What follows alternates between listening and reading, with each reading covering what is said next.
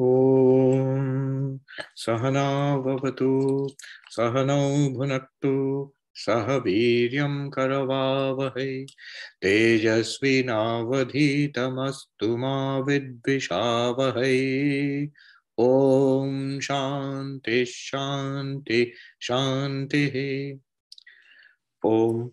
May the Lord protect us both, the teacher and the taught, together by revealing knowledge. May the Lord protect us both by giving us the results of knowledge.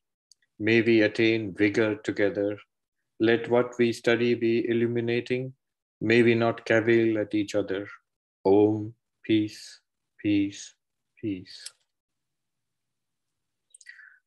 So we are studying the Kathopanishad, and we have just entered the second section of the Kathopanishad. It is two chapters basically, or two parts, and each part has three sections. So we are in the first part, but the second section we have entered.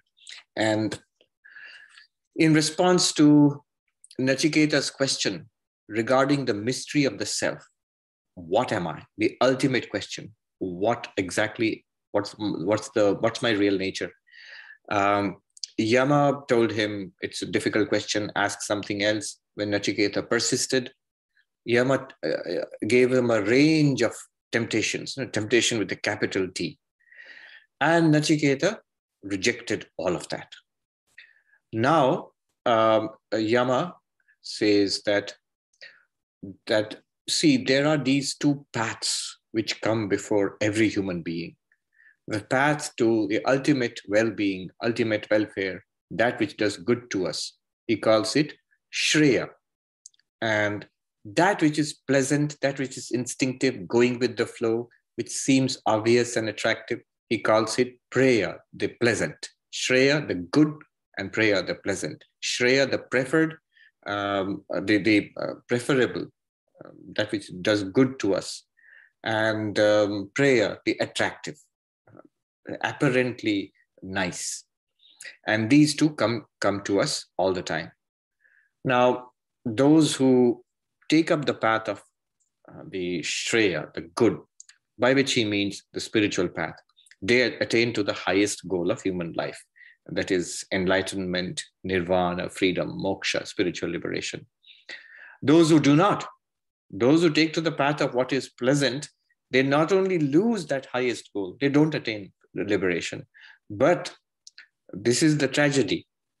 Choosing the pleasant, they end up in a very unpleasant mess, which is samsara, being whirled around in this terrible storm of births and deaths and experiences continuously of this very limited kind of animal existence in various bodies, in various lives, and this goes on. Now the question might be, if it is true that spirituality is so great, why aren't more people, why aren't they spiritual? Why don't more people take up this path of spiritual life? And we saw in the last class, this was the mantra number 2. We've done the mantra number 1, mantra number 2. Shreyascha preyascha manushya metau samparitya vivinakti dhira shreyo hi dhiro abhipreyaso vrinite preyo mando yoga kshema vrinite. An important mantra which says, it depends on choice. One must make a deliberate choice that I am going to pursue spirituality, that enlightenment is my goal, like the Buddha did. He set out to become enlightened. He set out to find an ultimate solution to the problem of suffering, like the young Naren did, which made him Vivekananda. He set out to see God, like before him, his master Sri Ramakrishna did, like all great mystics, spiritual seekers have done. From most ancient times, from the time of Yama and Nachiketa, down to us, we have made a deliberate choice. So he says that choice has to be made. Unless one makes a deliberate choice, unless one steps out to learn, spiritual life is not possible. It's not natural. It won't come with the flow of things. So it has to be an effort from a deliberate, conscious choice from our side. That's why most people don't do it. Don't make this choice. They don't take this decision. Why not? He says both of these come mixed up together. The good and the preferable, they are both coming to us all the time. How do we react to life? That actually shows what we have chosen. And the dhira, the qualified spiritual seeker, the spiritual hero, this person selects, he says, Vivinakti makes a choice, differentiates them. Two things are mixed up. Vivinakti means to separate. In Sri Ramakrishna's language, sand and sugar, milk and water, it separates. Separates in what? In understanding. I see this path will take me where, and this path will take me where. And then I select this path. This will take me down into the world, and this will take me to enlightenment, to God, or to, whatever.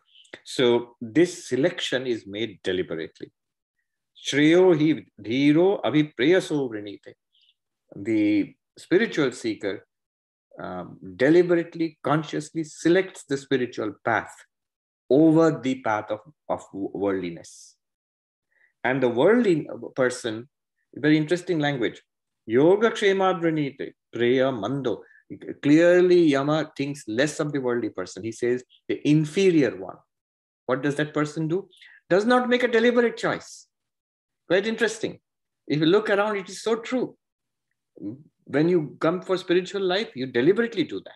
You make, it's a mature decision after a lot of things in life. But what about the rest of it? You know, money and relationships and material goods and partying and all of that. That's sort of going with the flow. That sort of comes instinctively to us. It's not a deliberate, considered decision. This is an important point he makes. Go with the flow. Be natural. So go with the flow. Be natural is not a good thing. Nature will take you down to its own level, which is a material level. Swami Vivekananda in one place warns, do not handle matter too much, because you become, he says, jada, like insentient. Dwelling too much in material thinking, materialistic thinking, you tend to become like that. Why do we go with the flow? What happens? Yoga kshema pranite.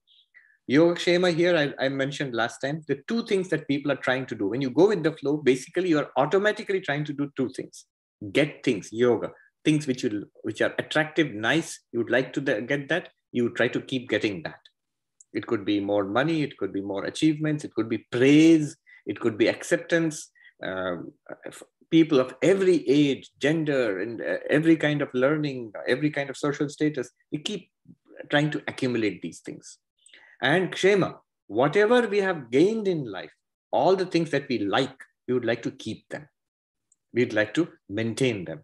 My property, my relationships, my standing in society, all of this, my health, all of these have to be maintained.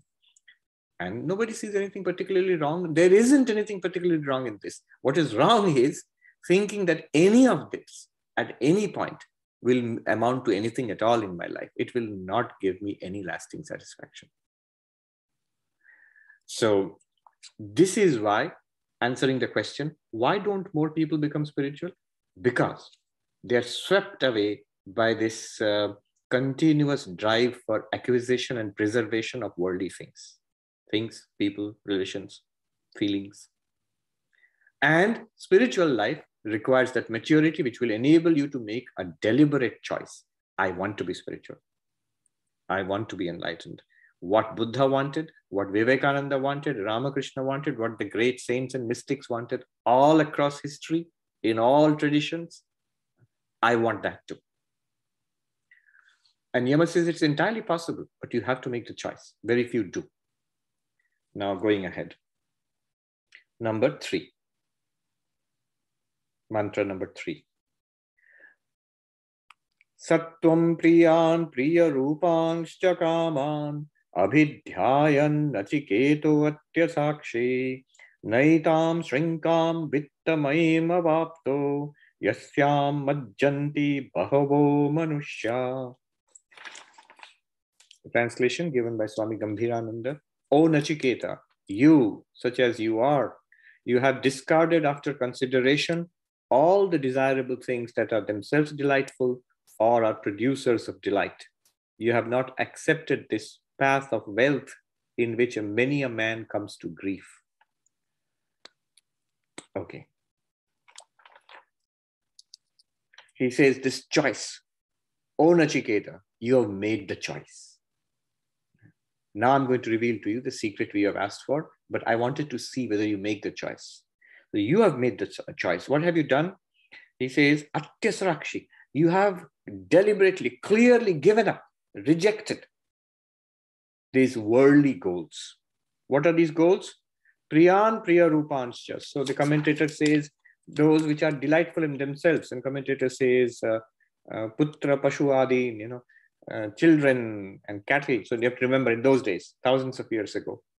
So it was not stocks and shares and property on the Upper West, Manhattan. No, it was cattle and big family and maybe gold, things like that.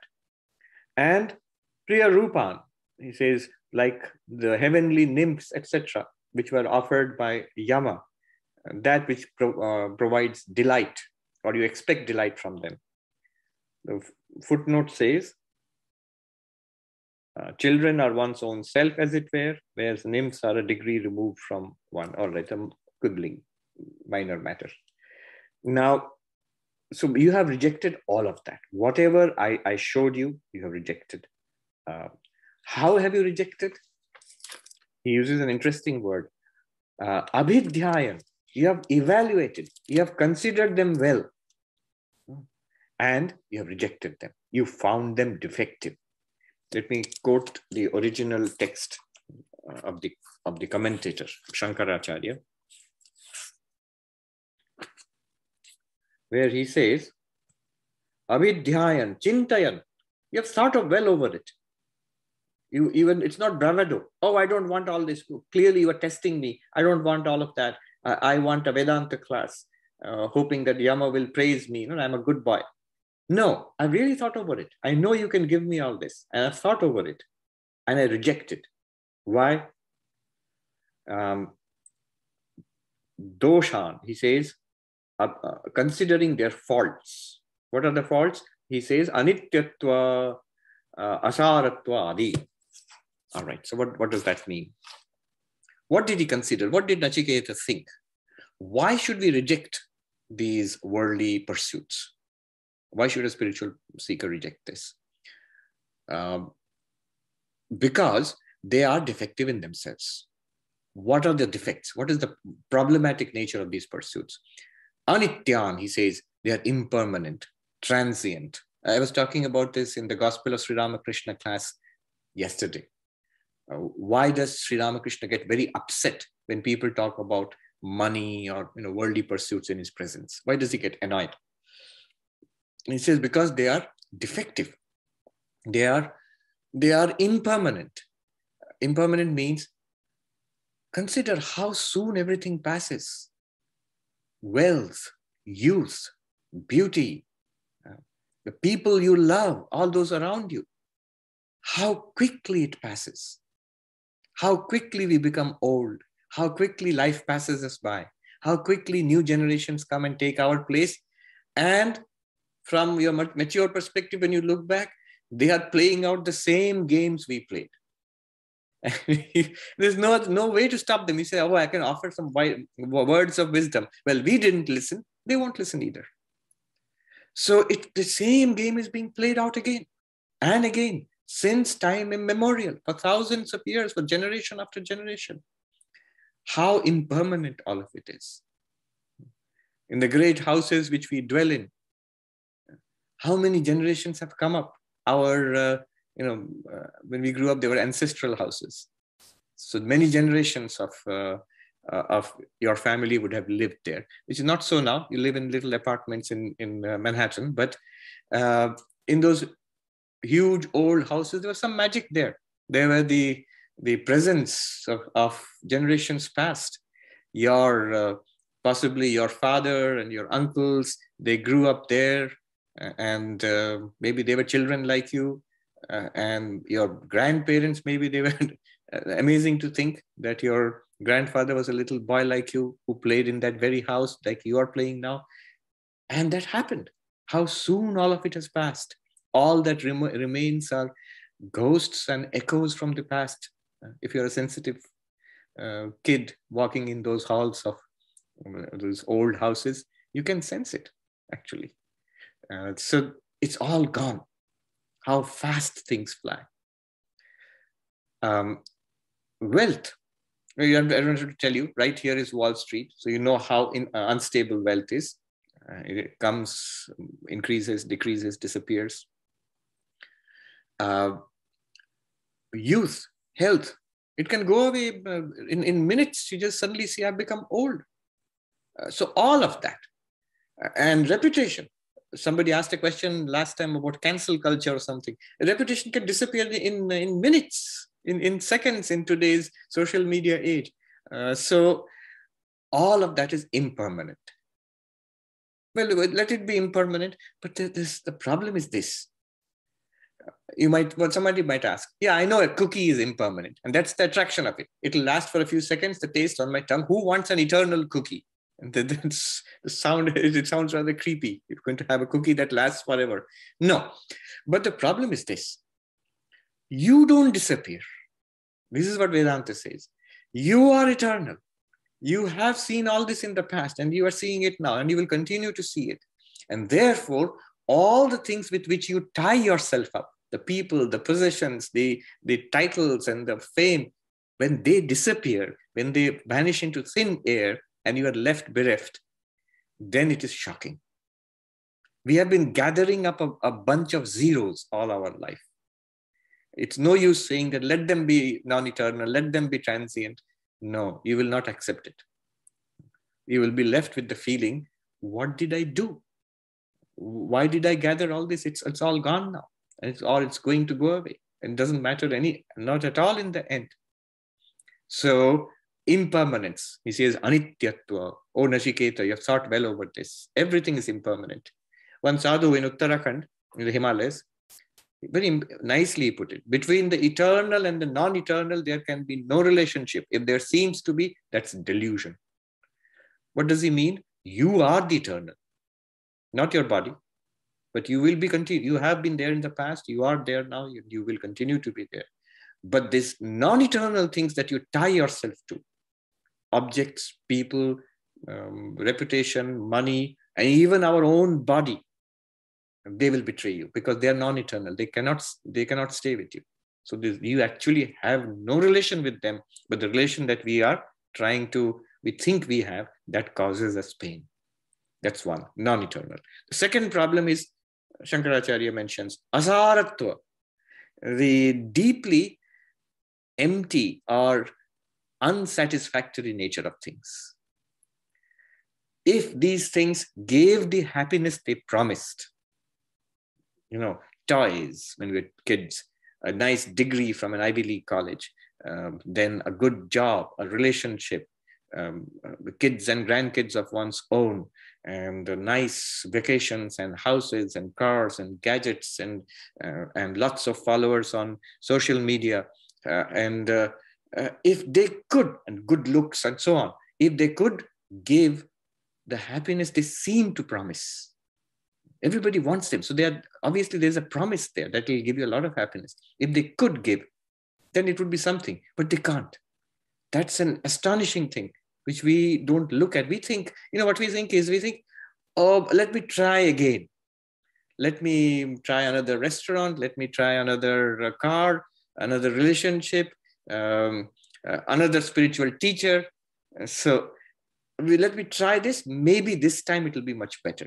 It won't be. It's the same kind of thing, just variations on the same thing.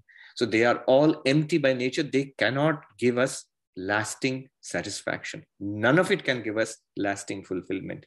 He calls it asara. I don't know how to translate. Literally, it means without essence.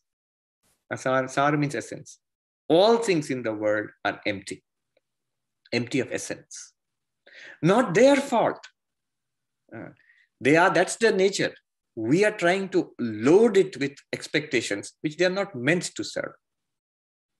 So asaratva, they are empty. They cannot give us this satisfaction. I have mentioned this earlier also, how Robert Wright points out that this is the way nature is designed.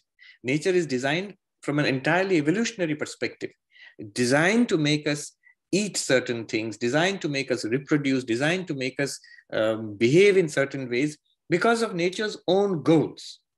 And in order to make us do those things, nature promises us pleasure. So if you do those things, you will get pleasure. But, and Robert Wright points out that this is a trap here. Nature cannot fulfill its promises. If nature does fulfill its promises, then nature loses. Because if you are deeply, eternally fulfilled by eating the first chocolate chip cookie, that's it then. Then you won't eat any more chocolate chip cookies and you will die of starvation.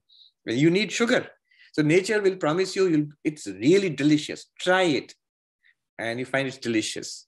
And then after some time, it's not delicious anymore. But again, you will want to try it a little later because your body needs that sugar. It will not give you that lasting happiness which you think. And nothing in the world can give you. And it's designed that way. So it's even modern evolutionary psychology says it is designed. Nature is designed that way, which will keep you on the treadmill.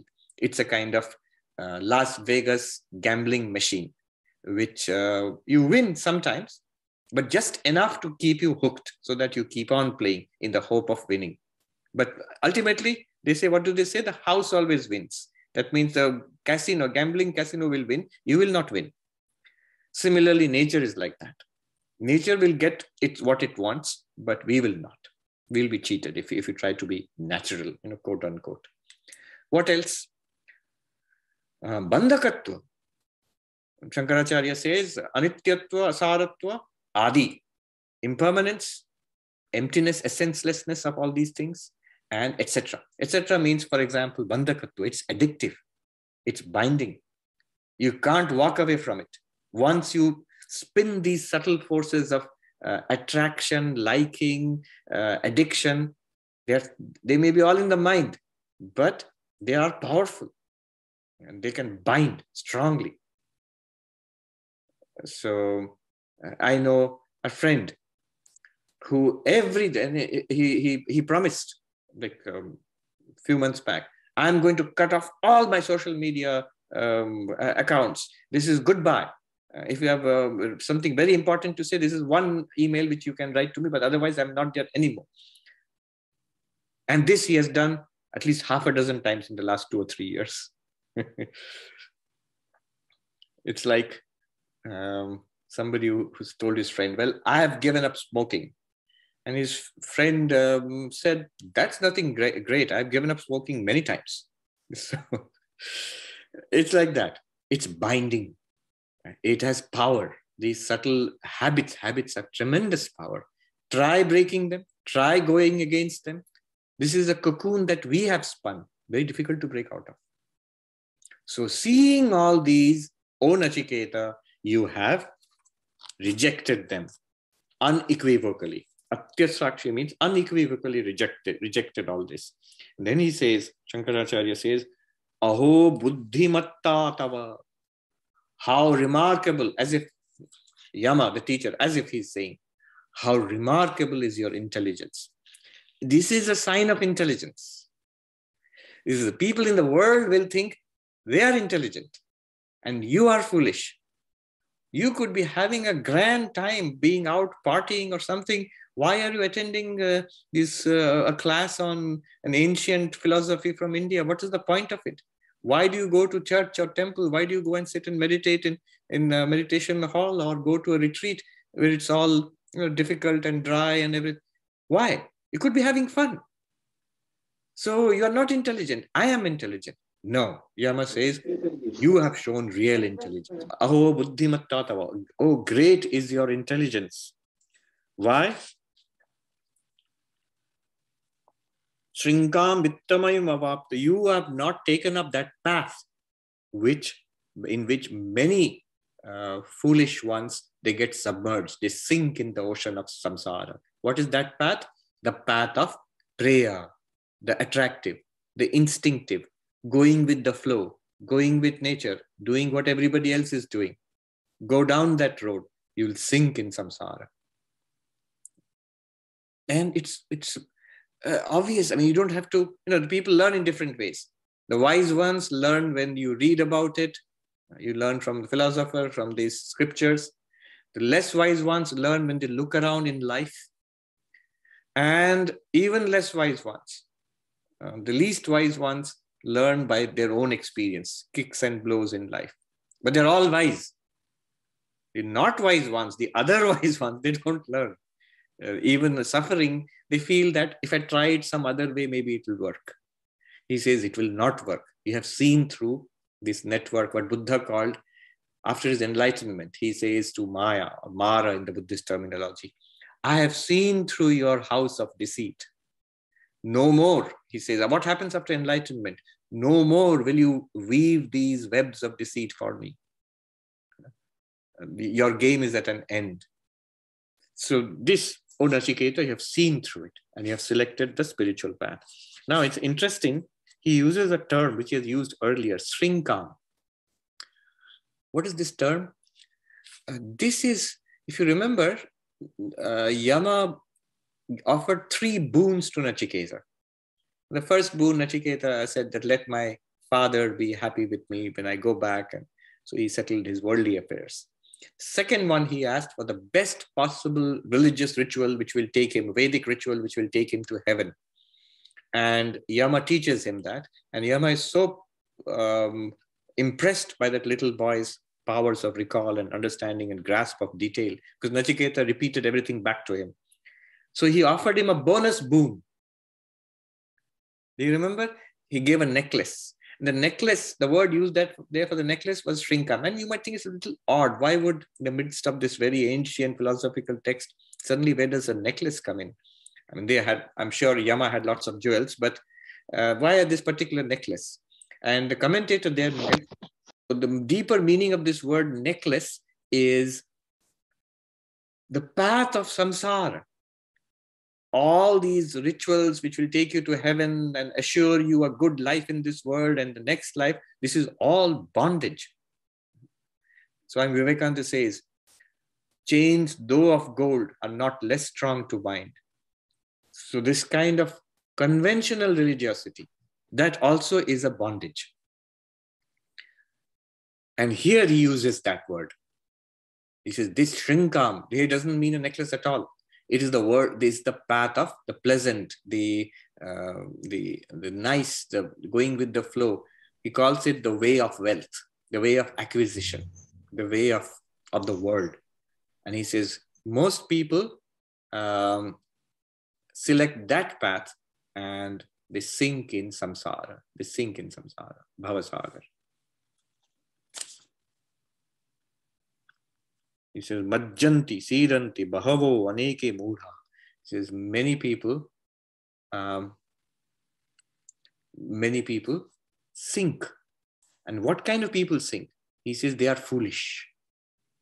So Yama does not think very highly of people who make it a point that the world is everything that there is that is, and that's what we are going to do in this world, and there's nothing beyond it. He doesn't think very highly of them. He calls them fools. And he says, in contrast to them, Nachiketa, you are intelligent.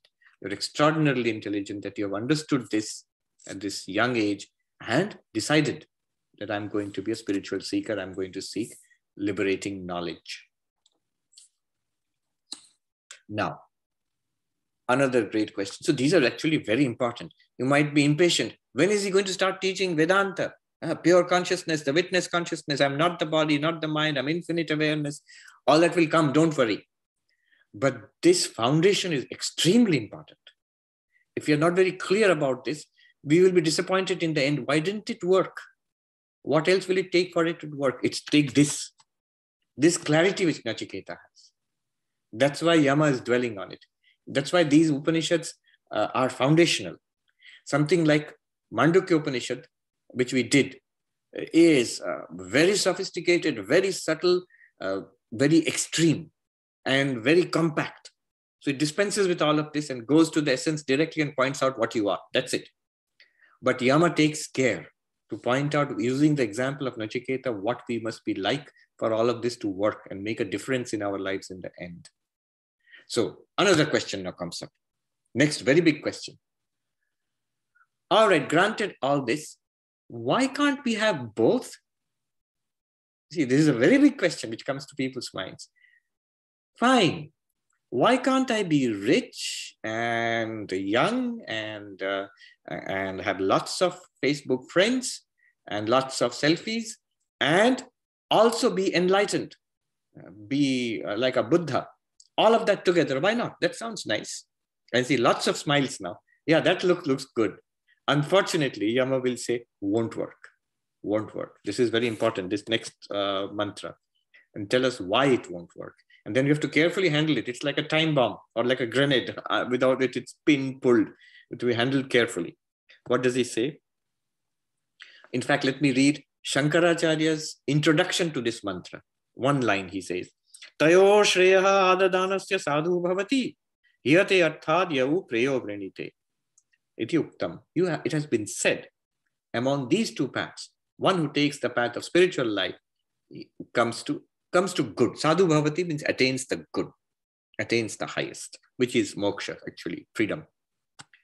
Hiyate arthat, but the one who, that one falls away from the ultimate goal, the one who takes the pleasant path, the attractive path. It has been said, tat kasmad, but why? Why not both? Why not have both? We have the pleasant and as well as be enlightened. And the mantra goes, Duramete viparite vishuchi avidya yacha vidyeti gyata vidya bhipsinam nachiketa sambanye natva kama bahovolo lupanta. English translation would be,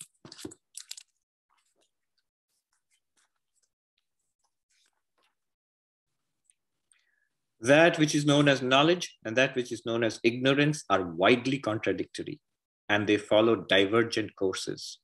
I consider Nachiketa to be an aspirant for knowledge because all these enjoyable things, multifarious though they be, did not tempt you.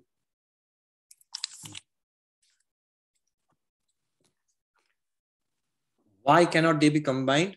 Shankaracharya's or Yama and the Upanishad is categorical. They are contradictory. You can't combine contradictory things. You can't combine darkness and light. Shankaracharya is so harsh. He says materialism, worldliness, and spirituality is like is darkness and light. Spirituality is light, and worldliness is like darkness. What does he say? I'll read out the original text. He says, Mahatantarena ete viparite. There's a tremendous chasm, an abyss which separates these two paths, the spiritual path and the worldliness. They go in opposite directions. They could be an abyss, but suppose they go in parallel directions, that would be nice. No, they go in opposite directions. He says, Anyanya vyavritta rupa. They exclude each other. And he says, Tamak prakashau eva, like light and darkness. Where light is, there cannot be darkness. Where darkness is, there can't be light. Anybody, all the higher spirituality in every religion recognizes this. This is not exclusive to Vedanta. You're immediately reminded of, the New Testament. Jesus says that you cannot worship God and mammon together. Either you will love the one or hate the other, or you will, hold on to one and reject the other. So I forget the exact language. God and mammon cannot be worshipped together. These are not popular teachings now in this very materialistic age. I remember it was a very moving film made by an Italian filmmaker, Brother, Sun, Sister, Moon, on the life of Saint Francis of Assisi. So this Saint Francis, he is summoned to he goes to the Vatican to meet the Pope. And there he sees the glory, all the jewels and the artwork and the magnificence. And he speaks the truth Truth to Power, he speaks to the Pope. It's a very beautifully done scene, if you see. It's very moving. He looks up at all these bishops and cardinals, and the Pope is there.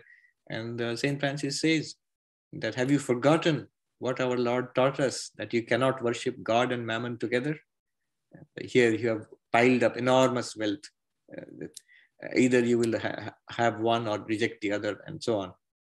And of course, the scene is so beautiful. The cardinals and all the high officials, they are very annoyed with Saint Francis. They said, who is he? He's teaching us the Bible. We are high officials of the church. Who is he to teach us? But the Pope himself is very moved. And if you remember the movie, he comes down from his throne and he catches hold of Saint Francis by the hand, and he says that you remind me of myself when I was young. That I had that same fire, the same desire for spirituality, but over time, the responsibilities of the church and the administration and all these, the politics and all these things, they covered all of that. And now you see what I am. But he says, and then very moving scene, he says, it is the church is actually safe in the hands of people like you. And he says, it is safe in your hands. And then he says, at your feet, and he bows down in a very Indian way. He bows down and touches the feet. Actually, he kisses the feet of St. Francis in front of the entire assembled Vatican. So I found that so moving. That is true spirituality. That these are contradictory, like light and darkness. Then what else? Why are they contradictory? He says, viveka vivekatmaka. One depends on viveka, on separation. Already Yama has said there must be a conscious decision. The two are mixed up, the pleasant and the good. They come mixed up. The spiritual seeker must be able to separate them and select one and reject the other. So this is called viveka. Viveka literally means separating. Good and bad are mixed up. I take the good and reject the bad.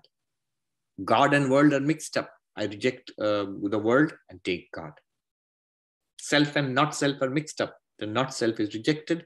I remain centered in my real self, not the lower self. This is Atma and Atma Viveka. Then,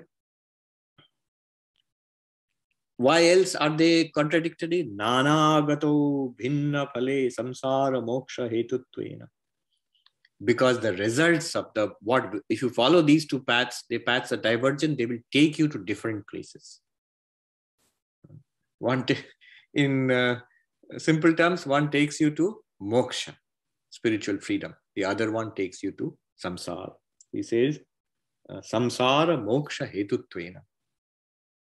One is the cause of moksha, the spiritual path, spiritual freedom, freedom from suffering, attainment of lasting fulfillment. The other one is a constant striving and strife and trouble from lifetime to lifetime. Which is wandering in ancient pathways, which we have gone through many times. We go round and round in them. This is the difference. That's why they cannot be combined. So Swami Ashokanandaji, he gives this advice for spiritual seekers. He says, when you try to be spiritual, the advice people will give you around you, oh, that's not bad, it's good really, but do both. You don't give up your parties and your engagements in the world. Meditate also, do both. So Ashokanji says, it's like saying, here is on one hand a cup of nectar, another one the cup of poison. You sip from both. Both are there. Little combine both nectar and poison. Why would you combine poison if you know it is poison? It will only produce suffering. So the two should not be and cannot be combined. Then he says, Yacha avidya preya vishaya vidya iti shreya vishaya. That one is of the nature of vidya and the other one is of the nature of avidya. One is of the nature of spiritual knowledge, another one is the nature of ignorance. That's why they cannot be combined. When knowledge comes, ignorance disappears, like light and darkness. If you try to keep them both, it will not work. I was reading Swami Vivekananda ji, the disciple of Sri Ramakrishna, I mentioned it in the talk last Sunday. Once when he was young, you know, as going to Sri Ramakrishna, he used to read philosophy books. He goes and asks Sri Ramakrishna, "Sir, have you read Kant? Have you read Hegel?" And Sri Ramakrishna says, "What are you saying? Those books are products of ignorance. Throw them away." Whole of samsara is based on ignorance. Ignorance of my real nature. I do not know that I am pure consciousness. I do not know I am the Atman. I think I am this little body and mind. And I will go through the pathway of life. I will age and get old and die. And that's all that there is. This is the product of ignorance. Based on this, I lead my life. Whatever I try to do is based on this ignorance. How? The money that I try to accumulate, the education that I try to accumulate, the acts that I do. Right? This is I for myself. These are mine. My wife and husband and my children is priority number one. And then they are others, not mine. This whole idea which I have. And by using this body and mind, I will do certain things which will give me some kind of lasting happiness, which will help me to overcome suffering. Won't. It won't work.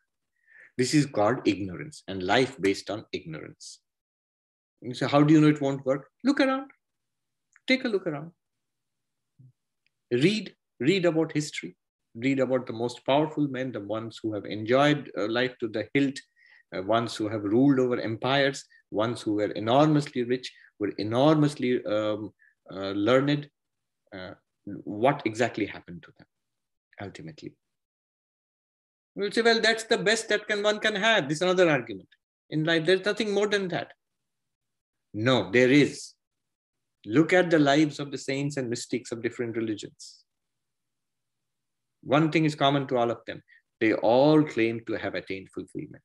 What they have found is enormously valuable. None of them ever said, all right, now I have found Jesus or Allah or Krishna.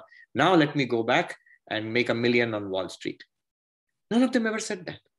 Now let me go and rule an empire or get lots of children and cattle, you know, like Yama is saying. No, but that means what they found satisfied all their wants. They had nothing more to look forward to. Not only that, they became centers of great power of benefit for humanity. So he says that this is the difference between vidya and avidya. Sri Ramakrishna made this distinction. He says all that we see in life is maya, no doubt. But this maya is of two forms, vidya maya and avidya maya. Avidya maya is I and mine and accumulation and greed and anger and envy and desire and continuous striving and suffering in life. That is avidya maya, the maya of ignorance. And there is the vidya maya. It's also maya. But that is, you know, as Nachiketa demonstrated, integrity, self-control, a simple and austere life and a high thinking, a nobility of character and spiritual quest. Yeah. Seeking the quest. What is the ultimate reality of life? Who am I or what am I? The quest for transcendence. This is vidya maya. This is also maya. Why would you call this maya? Because ultimately this is also not the ultimate reality. Ultimate reality is you are Brahman already. We just don't see that. But vidya maya reveals it to us and avidya maya covers it up. You can't combine the two. Okay. Now, one point I want to make here.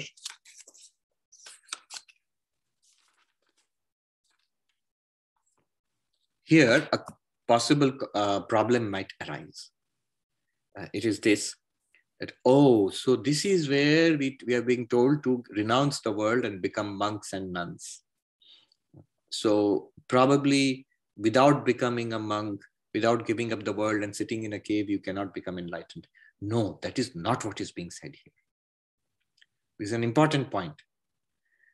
What is being said here is an inner attitude, is your inner philosophy of life. What happens externally may remain the same. Janaka, the great Brahmagyani, he was an emperor. And after becoming enlightened, what did he do? He continued to be an emperor. Ramachandra, he was a prince and he was enlightened. And what did he continue to do? He remained a prince. And there were some rishis who were monks, like Shukadeva. Some rishis who were householders. Were they enlightened? Yes, they were enlightened. Look at Yama, the Lord of Death. Clearly it's mentioned his household, and there's a hint that maybe he has a wife and ministers and people and all of that. So he's definitely a householder. And Nachiketa probably grew up. There's no record that he became a monk. He probably grew up to be a rishi, a sage. But most of the sages were householders. So they were in the midst of all of these things. Wealth, as in those days, cattle and families and children and all of that. And yet, how is it that they're talking about complete renunciation? That this is the path of darkness. That is the path of light.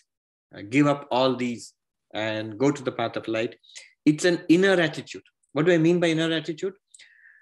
It's a complete reorientation. The purpose of life is God realization. And that's what I'm all about. The external circumstances of life, whether I live in a monastery, I live in a cave, or in a palace, or in an apartment in the Upper West, in Manhattan. By the way, the apartment in Upper West, I was thinking, the place where I'm sitting is a monastery. It's also a bit of like a cave where I stay, but it's also an apartment in the Upper West. And it's pretty palatial by the standards of Manhattan. So it's all together. Now, it doesn't matter the external circumstances, but the internal attitude matters. Look at the Bhagavad Gita. That's the most amazing example.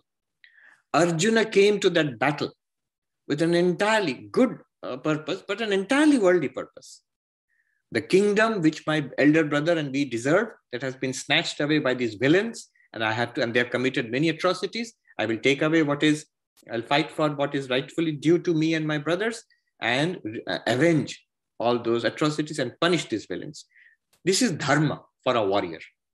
It's like a policeman or a soldier. And that's a pretty worldly thing. He came with that attitude. Now, when Krishna teaches him Vedanta, his attitude completely changes. He wants to become enlightened.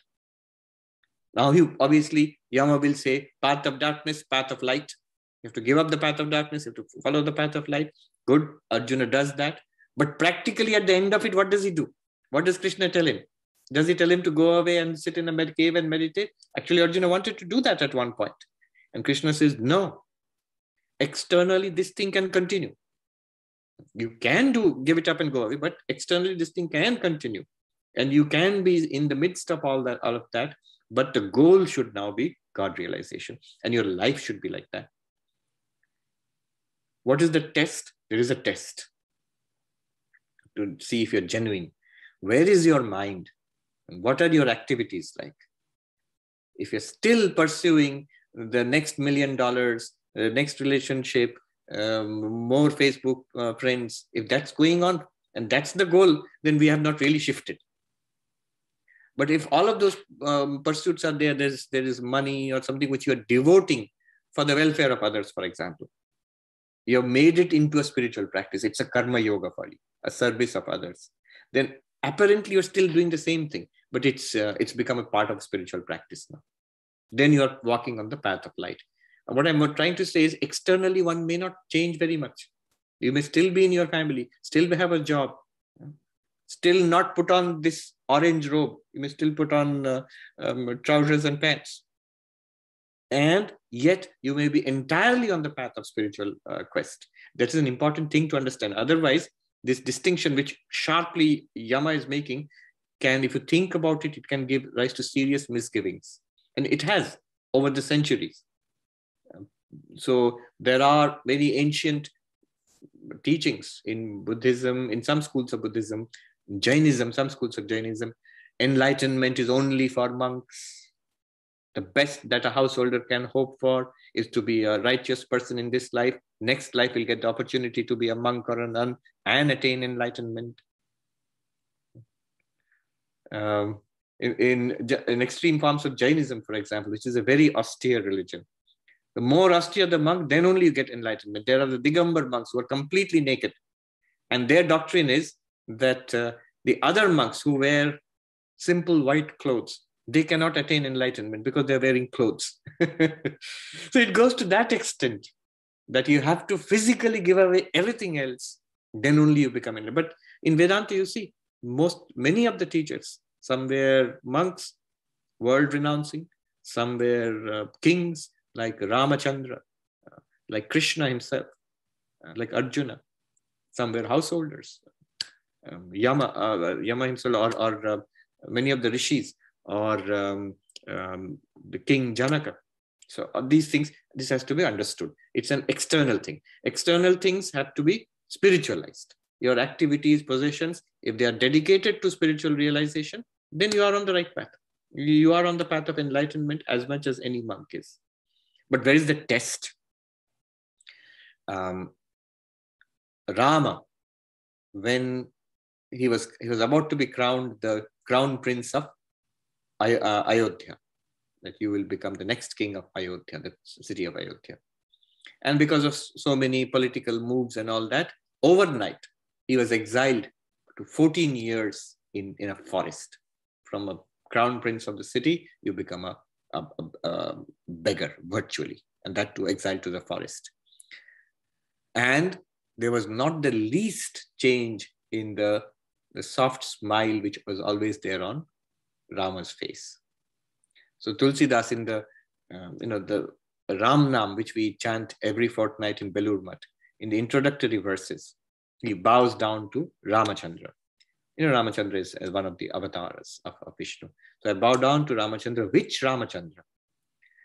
Says, who's the impending exile to the forest, the pain and the dishonor and the sorrow caused by losing a kingdom overnight and being thrown out by your nearest ones and sent off to an uncertain future for 14 years in the depths of the forest. It could not cast the least shadow on the smile of Rama's face, on Rama's face. That Rama I bow down to. Now notice, if it was the conventional religion kind, if it was a devout, conventionally devout, moral person, good person, I believe in God, God will take care of me, and I'm going to be the next king of Ayodhya, and all is good. If tomorrow, in a completely unjust way, I'm thrown out of all of that, then it'll be a big shock to me. Because what was primary for me? God was not primary for me. What was primary for me was the world. God was there helping me in the world. I believe in God, so I should get a good deal in the world. That's the thinking of many devout people. That is not the higher spirituality Yama is speaking about. But because Rama was completely tuned to his own divine nature, to Brahman, so when the external world changed suddenly around him, he is completely unconcerned. That's a tremendous demonstration for us. In our own age, Sri Ramakrishna. Once there was a complaint against somebody who was a priest, and the owner of the temple, it was being managed by Mathur Babu at that time. So he gave a command to the temple guards that that particular person should be turned out of the temple, temple garden of Dakshineshwar, the temple of Kali. And the minions misunderstood the command, and they not only threw out that person, they also told Ramakrishna that you have to leave. The master has told us, the owner, manager of the temple has told us that you have to be removed from this temple. Sri Ramakrishna was sitting there. It says that he put his cloth, I think maybe a towel over his shoulder. He just got up. The moment he heard this, he got up and started walking towards the gate. At that moment itself. No shock, no upset. To such an extent, but what happened was, luckily, I think Mathur Babu came running and fell at his feet and said, why are you going? You have told me to go. So, no, they're absolutely mistaken. Please come back. And he came back and sat down and continued the conversation where he had left it off. Such tremendous detachment. Why? Because you know, at no point is he attached to any of that. He is attached to his divine mother Kali, to God. That's his only attachment. Nothing in this world. So he is remaining. He is a priest. He draws a salary. He has a room to stay in. He's in the midst of a temple garden. He has a position in society. all of that, none of it is he's attached to at all. That is the test.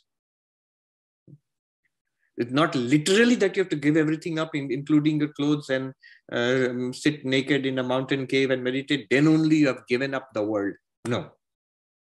You have to have a positive quest for God, and the rest has to be harmonized in your quest for God. Yes. Then the next mantra. Avidyayam antare vartamana swayam dhira panditam manyamana dandramyamana pariyanti mudha andhenaiva niyamana yathandha. Living in the midst of ignorance and considering themselves intelligent and enlightened, the senseless people go round and round, following crooked courses, just like the blind led by the blind. A stunning condemnation of the so-called intellectual. You know, I don't believe in any of this. I am strictly logical, scientific. I believe in my particular ideology, whatever it is, Marxist, Freudian, whatever it is. And none of this, I don't believe anything beyond this world, it says. And Yama, he condemns this. He says, Swayam Panditam Manyamana Dhira. They think that they are good people. They think they are wise. Pandit. Pandit means one who, literally the original meaning of Pandit was Panda. Panda means Atma Vishaya Prajna, which means the realization of who am I. A person who has God, that's the real Pandit. But nowadays, of course, there are Wall Street Pandits and there are election Pandits and so many Pandits. So Pandit means an expert in some area. Thinking themselves to be, you know, masters of the philosophy of life. We have understood what life is all about. He says, you just, you know, it's known by its results. He says, such people, they wander around lifetime after lifetime. Horrifying is their fate. They just don't see it. Dandramyamana pariyanti muna. They go round and round, round and round, round and round, not in one life, multiple lives. And they are blinded. One poet says, blinded by the dust of these ancient walkways, which I have walked for countless ages. He prays to the Lord that, won't you take pity on me? That all of this teaching you're giving me has no effect on me, because I am helpless. I am covered with so much mud and dirt, which I have accumulated lifetime after lifetime. All these wonderful teachings leave no mark upon me. So I throw myself up at thy mercy. So he says, Dandramyamana, wandering around in the pathways of life and death. Many ancient lifetimes have we gone through. So all of these ancient philosophies in India, Buddhism, Jainism, schools of Hinduism, they all say that we have had thousands of lives earlier. We have gone through untold suffering, many lives. And now we are this is glimmering of awakening. You might say this just a way of putting it so that we are serious about spiritual life, but who knows really? And so we should take this opportunity very seriously, that it has come and it may not come again. In many lifetimes.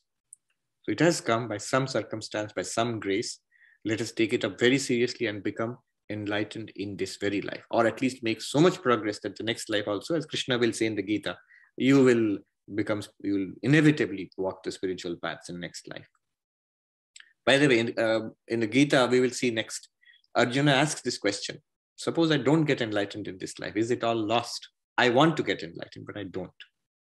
Then Krishna assures him, once you have started on this path, even if you don't get enlightened, one thing I can assure you, you will not go to lower lives. You will continue next life itself. Again, you will be a spiritual seeker and you will continue from where you left off. Where you left off does not literally mean, suppose I don't attend one more class of Kathopanishad. So in the next life, will I start from the next mantra? Or we'll have to repeat the whole Kathopanishad. It doesn't mean the actual texts or the memorization of verses or, you know, it just means it means something much, much deeper, much more than these studies, classes, little practices that we do. The samskaras, the deep tendencies that have been built up within us, those will stay. Those we will carry. In fact, that's the only thing that we'll carry from this life into the next. And that will propel us Krishna says, unwillingly, amazingly, without any possibility of spiritual life, this person will be swept into spiritual life in the next life, and will make continuous progress until he or she attains enlightenment. So that assurance is given by none other than God. God is in charge of quality control in spirituality.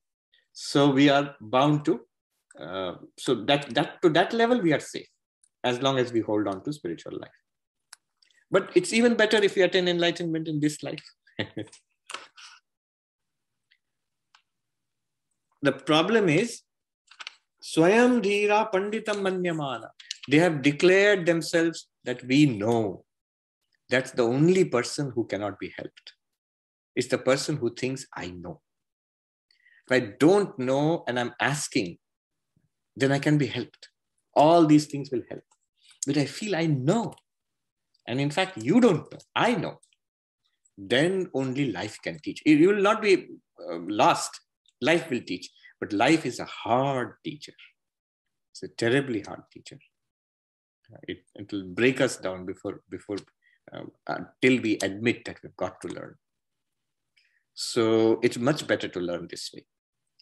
He says, these are fools who do not walk this path, and they think that they know. And there are those who follow them. Andhena niyamana yathanda. As the old saying goes, the blind led by the blind.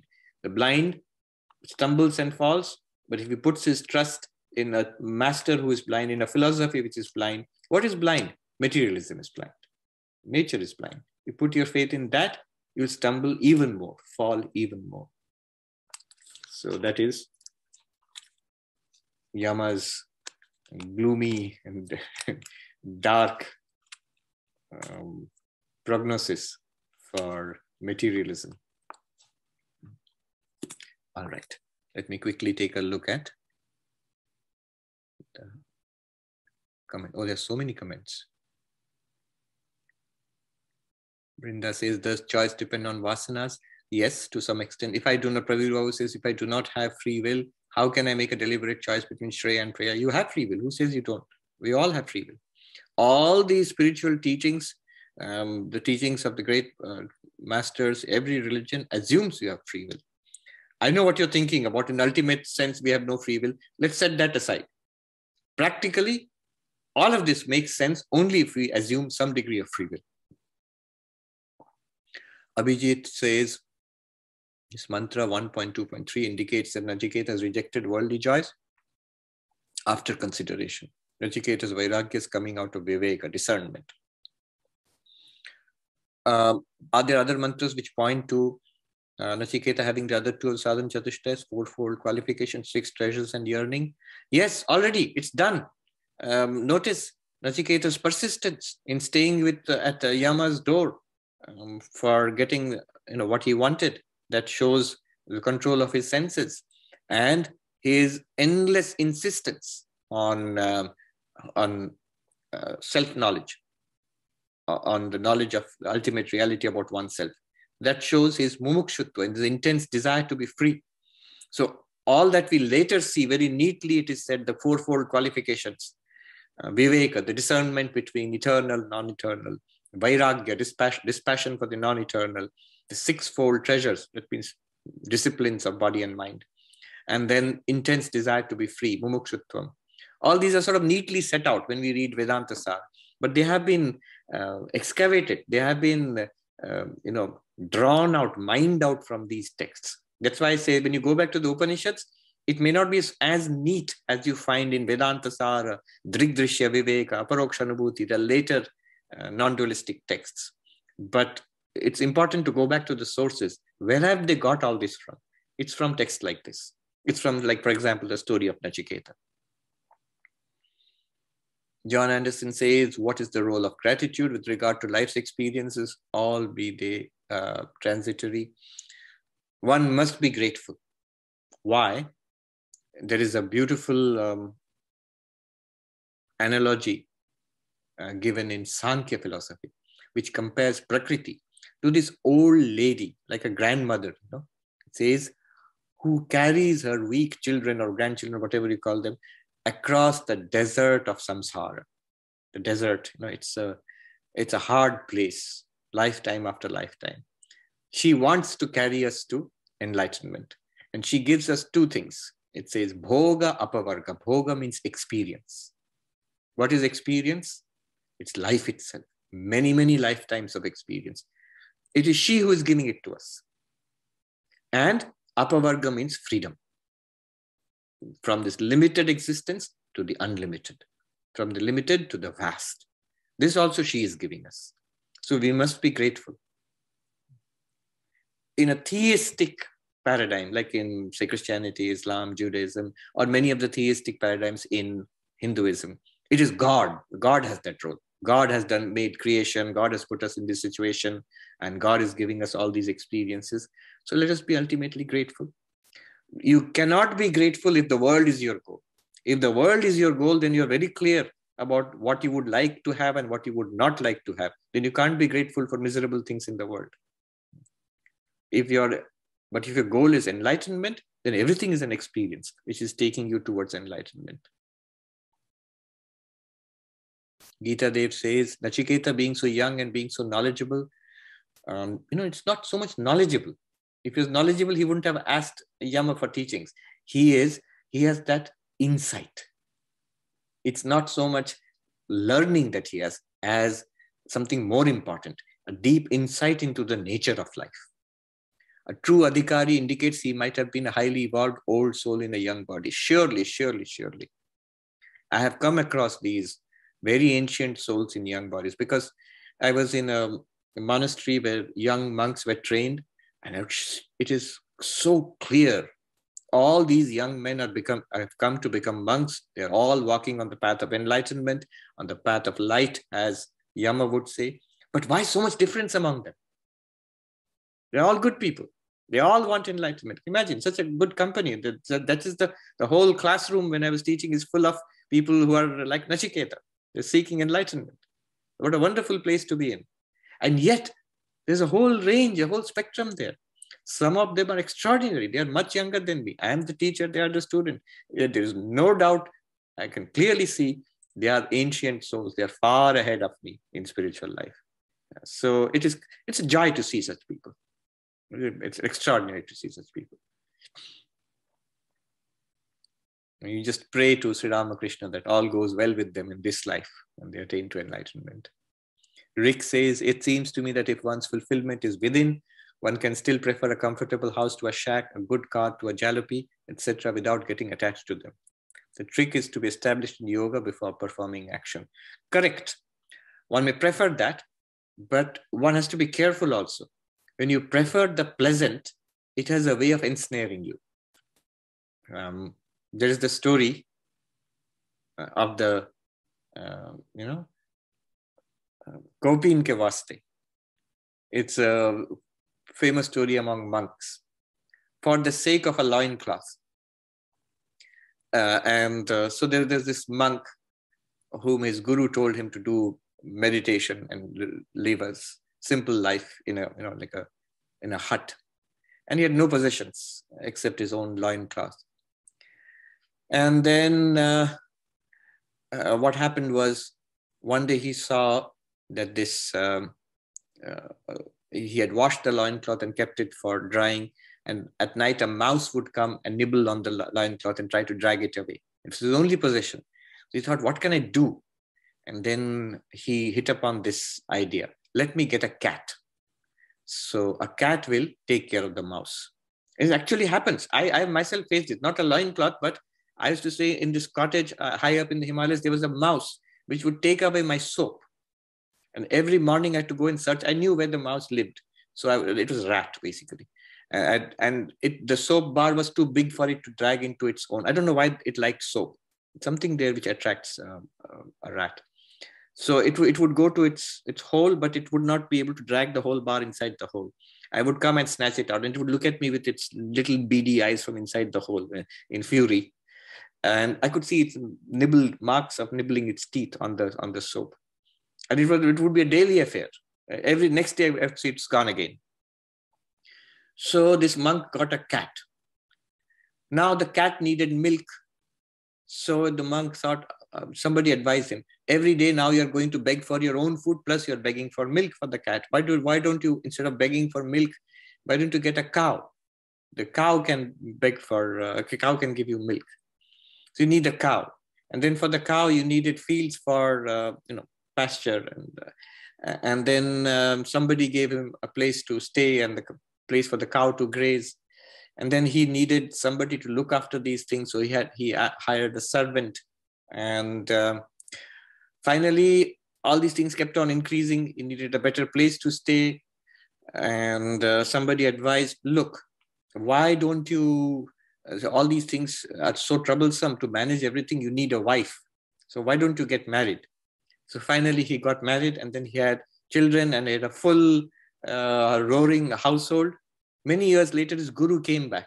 Instead of the little hut, he saw in that place a mansion with servants running around and this very busy man sitting and doing accounts and giving orders. He said, "Oh, disciple, what happened to you?" And the disciple said, he fell at his feet, "I'm sorry, master, but it was all for the sake of a loincloth." So when we make a decision, what is comfortable in life, we have to be careful. It shouldn't be all for the sake of a loincloth and get caught up. But yes, the point is that. The point is not to endlessly put yourself through hardships. The point is, whatever helps you to keep your mind on God.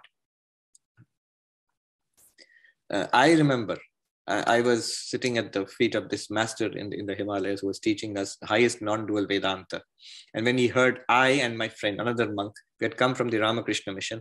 We are actually a little odd in the monastic community because in our order, non-vegetarian food is permitted, especially the Bengalis and people in eastern part of India take non-vegetarian food. Of course, most of the monks, they don't, who are from the north or the south or west, but still. And it's well known in the community in the Himalayas that they are very strange monks. Because there, let alone the monks, even ordinary people there in those areas, they don't eat non-vegetarian food. So when we're sitting there and we identified ourselves as monks belonging to this particular order, some of the other monks started chuckling. And they said, "Oh, you're from that monastery. Well, they eat fish there, don't they?" And they chuckled and looked at each other meaningfully and sort of nudge, nudge, wink, wink. The master who was sitting there, I couldn't say anything because it's true. The master who was sitting there, amazingly enough, this very traditional old monk, he took my side. He said in Hindi, "Chalo, jo bhi kha lo, Ishwar par man rehne se hota hai." So he said, it doesn't matter what you eat. You have to keep your mind on God, and that's important. So that's the core, the key to all of this.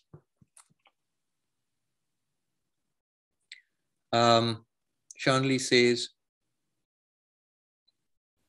we have to hold on to something to live the life forward. Otherwise, life is boring. Going with the flow seems normal and logical. Otherwise, life will be extinct. The spiritual path also gives us pleasure and requires dedication to it day after day. Otherwise, we won't get anything. Okay, think about it. I'll tell you something. Keep this along with... all those things which give meaning and purpose to your life. See, notice nobody's telling you to turn away your children and kick the dog out of the door and say, "I'm going to meditate. I don't want any of you around." No. You can keep all of that, but focus on spiritual life and you'll begin to see that this is what actually matters. Nothing externally. That's why I said no massive change has to be there externally. And be careful of making massive changes externally. It generally doesn't work. Michael says, why doesn't Brahman evolve human beings to naturally and effortlessly pursue Shreya instead of Preya when we go with the flow?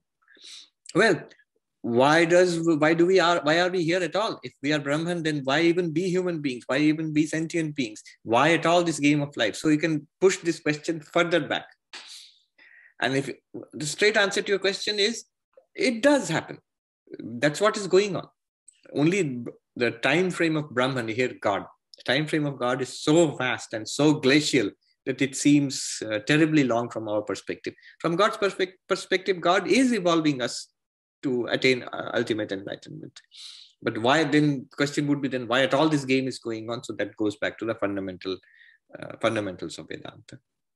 Tamiko says, how does one discern between true, mature Vairagya and that which is actually born of fear of life? what will happen is, if it is not true mature vairagya, it won't last.